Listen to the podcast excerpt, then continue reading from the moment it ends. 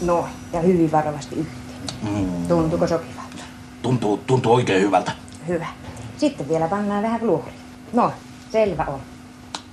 Onko tämä nyt kaikki selvä? On. Kaksi tuntia vielä syömättä, ettei paikka pääse putoamaan. No, sehän oli oikein kiva juttu. Minä, minä muuten en, ei oikeastaan sattunut yhtään mitään. Ei tuntunut mitään. No se oli hyvä. Oli onni, että oli niin pieni reikä, niin ei sellaiset sitten ollenkaan pääse sattumaan. Ja minä, minä kyllä tästä lähtien teen sillä tavalla, että minä tarkastutan hampaani säännöllisesti ja myöskin harjaan niitä runsaasti. Se on oikein. Näin ohjeisti Eno Elmeri lapsi- ja hammaslääkärissä Pikkukakkosen Karvakuonnot-sarjassa lokakuussa 1978. Karamellin syönnin jälkeen oli hammaspesu jäänyt Eno Elmerillä väliin. Ravintopuolella sokerilla on suuri merkitys hampaiden terveydessä. Välipalapatukka, limsa, mehu, energiajuoma ja karkkivalikoima on kaupassa tänä päivänä suuri. Lasten hammashoitoon erikoistunut Heikki Alapulli sanoo, että perheiden on nykyisin vaikea tunnistaa sokeria, sillä sokeria on piilossa monissa tuotteissa. Hampaita tuhoaville bakteereille on aivan sama, että missä muodossa sitä tulee. Tuleeko se välipalapatukassa vai tuleeko se mehussa vai tuleeko se karkissa. Oikeastaan sillä on sillä kokonaismäärällä, mitä lapsi käyttää, sokeria on merkitystä ja sitten sillä, kuinka tiheästi sokeria käyttää. Energiajuomilla on, on niin kuin lisäongelmana se, että se kuluttaa hampaita, hammaskiillettä, aiheuttaa hampaiden eroosiota. Ja tervehampaisilla lapsilla ja nuorilla niin tämä hampaiden kuluminen happamien ruokien ja juomien aiheuttamana, niin se on suuri ongelma ja se on myös vaikeasti korjattava ongelma. Tänä päivänä puhutaan paljon säännöllisestä ateriarytmistä ja siitä, että ei pitäisi napostella. Mitä sinä hammaslääkärinä ajattelet, että mikä sen merkitys on sille, että hampaat pysyisi kunnossa? Säännöllinen ateriarytmi niin on myös hyvin niin kuin pienen lapsen kohdalla erittäin tärkeää. Hampaiden reikiintyminen on sellainen asia, joka alkaa jo ihan pienenä, jos sitä on tullakseen. Hampaiden kannalta semmoinen tiheä syöminen ja yöaikaan syöminen on kaikista hankalinta. Eli ihmisen suojamekanismi suussa tulee syljen kautta ja syljen eritys on silloin kun nukutaan niin hyvin vähäinen, eli silloin suu on haavoittuvainen. Emeritusprofessori Martti Kekomäki sanoi tässä taannoin Helsingin Sanomien haastattelussa, että lapsen suuhun katsomalla näkee, rakastetaanko lasta ja pidetäänkö hänestä huolta. Tässä jutussa siis käsiteltiin lasten hampaiden hoitoa ja sitten hoidon laiminlyöntiä. Mitä ajattelet tämmöisestä toteamasta? Se on aika radikaalisti sanottu. Niin, se voi kuulostaa, että se on radikaalisti sanottu, mutta se on mun mielestä hyvin sanottu, koska semmoinen yleinen huolenpito lapsesta niin on aika helpostikin havaittavissa suun alueella.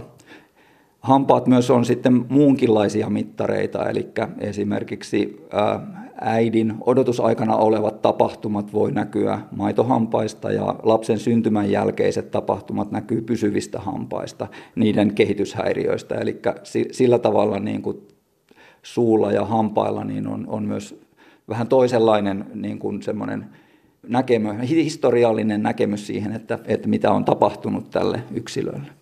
Millä tavalla hampaista se huolenpito näkyy? Ter- terve suu on, on sellainen, missä näkyy puhtaat valkoiset hampaat ja lapsi voi syödä ja puhua ja nauraa normaalisti. Silloin, jos sieltä suusta hymyillessä näkyy ruskeata tai keltainen paksu töhnä hampaiden pinnalla, niin jota, joku asia on jo pielessä. Sinä työskentelet lastenklinikalla osaston hammaslääkärinä, niin miten huonokuntoisiin hampaisiin olet törmännyt?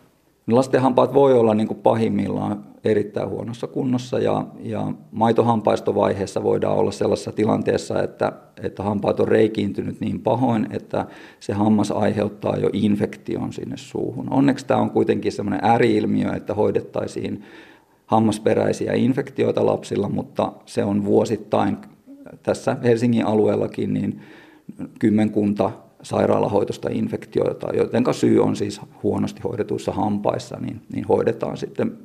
Isompi joukko lapsia on sitten sellainen, joilla on hampaissa särky, esimerkiksi särkyoireita ja heillä on niin vaikeuksia nukkua ja syödä tavanomaisesti. Ja mitä pienempi lapsi on, niin sen suurempi osa tästä potilasmäärästä niin hoidetaan nykyisin nukutuksessa. Miten radikaali toimenpide se on? me tarjotaan siinä, kun tehdään nukutushammashoitoa, niin kaikkia hammashoidon, korjaava hammashoidon asioita. Eli meidän tavoite on se, että me pystyttäisiin säilyttämään maitohampaat hyvin. Mutta jos se infektio on levinnyt sen hampaan ulkopuolelle, niin meillä ei ole sellaisia keinoja muuta kuin hampaan poisto. Eli silloin maitohammas menetetään. Mutta sitten meillä on paljon keinoja, millä me voidaan korjata ja säilyttää hyvällä onnistumisprosentilla ne maitohampaat suussa pitkän aikaa, niin kuin maitohampaan elinkaaren ajan. Eli me tehdään esimerkiksi semmoisia hampaan ytimen hoitotoimenpiteitä, vähän niin kuin aikuisten juurihoitoon liittyviä, ja sitten me korjataan hankalasti reikiintyneitä poskihampaita niin, niin sanotulla teräskruunuilla, eli on semmoisen valmis, täysin maitohampaan näköisiä, maitohampaan juureen kiinnitettäviä ikään kuin vieraasta materiaalista tehtyjä hampaita, joilla pystyy oikein hyvin syömään ja, ja pureskelemaan. Ja e, aina kun lasta hoidetaan hampaita nukutuksessa, niin, niin ajatellaan, että se on niin kuin ainutkertainen tilanne. Ja mä itse näen sen niin kuin perheelle ja yritän tuoda sitä, että teillä on nyt niin kuin tavallaan al, uusi alku tähän. Että joku juttu on mennyt nyt aika lailla pieleen ja sitten meidän yhdessä pitäisi löytää ne, ja yleensä me löydetäänkin, että mitkä ne on ollut ne syyt. Ja sitten se perhe tarvii siihen tukea, että se ei ole niin, että se anestesiahammashoito kun tehdään, niin sitten sanotaan, että hei hei ja nä, ei enää nähdä, vaan, vaan se vaatii kyllä sellaista niin kuin terveysvalmennusta. Mikä tällaista huonoa hoitoa sitten selittää, jos hampaat on jo ihan pienillä, todella huonossa kunnossa? Kyllä se, on niin kuin, se tilanne on lähtenyt jo ihan alusta asti, että hampaiden reikiintyminen on semmoinen hyvin monimuuttuja sairaus, että siinä ei niin yhtä tekijää ole takana, mutta jos sitten käy niin, että, että sattuu saamaan niin huonoja kortteja käteensä, niin voi hyvinkin lyhyellä ajalla hampaat mennä heikkoon kuntoon. Tarkoitan sitä, että esimerkiksi perheessä vanhemmilla on hoitamatonta hammassairautta ja se bakteerikanta, joka pienen lapsen suuhun asettuu, niin se on yleensä lähipiirin bakteerikanta. Siinä voisi olla yksi sellainen riskitekijä. Sitten jos ajatellaan, että lapsi on vaikka huono yöunilla nukkuja ja perheen keinot saada lapsi nukkumaan öisin liittyy vaikka siihen, että lapsi syö yöllä, rauhoittuu sillä, niin se on riskitekijä. Ja sitten jos tässä on vielä vaikka temperamenttinen lapsi tai väsyneet vanhemmat eikä jaksa huolehtia hampaiden harjauksesta normaalilla tavalla, niin nämä kaikki seikat yhdessä voi sitten aiheuttaa sen, että hampaat menee nopeastikin ja nuorella iällä huonoon kuntoon. Niin miten nuorista lapsista puhutaan? Pahimmillaan, jos ajatellaan, että maitohampaat keskimäärin puhkeaa siinä noin ensimmäinen maitohammas suuhun noin puolen vuoden iässä, niin hampaat voi olla reikiintynyt jo pahoin vähän reilu vuoden ikäisellä lapsella. Että itse olen hoitanut lapsia, joka on alle puolitoista vuotias ja joudun poistamaan maitohampaita sen takia, että niitä on mahdotonta korjata. Eli siis se on todella nopea sairaus sitten, jos, jos on ne riskitekijät huonolla mallilla vanhemmathan lapselle opettaa sen, että miten niitä hampaita hoidetaan. Ja sitten voi olla, että lapsi ei kertakaikkisesti suostu siihen, että laitetaan esimerkiksi harja suuhun. Niin, niin missä vaiheessa sen lapsen totuttaminen pitää siihen hampaiden hoitoon aloittaa, niin sitten tulee rutiini?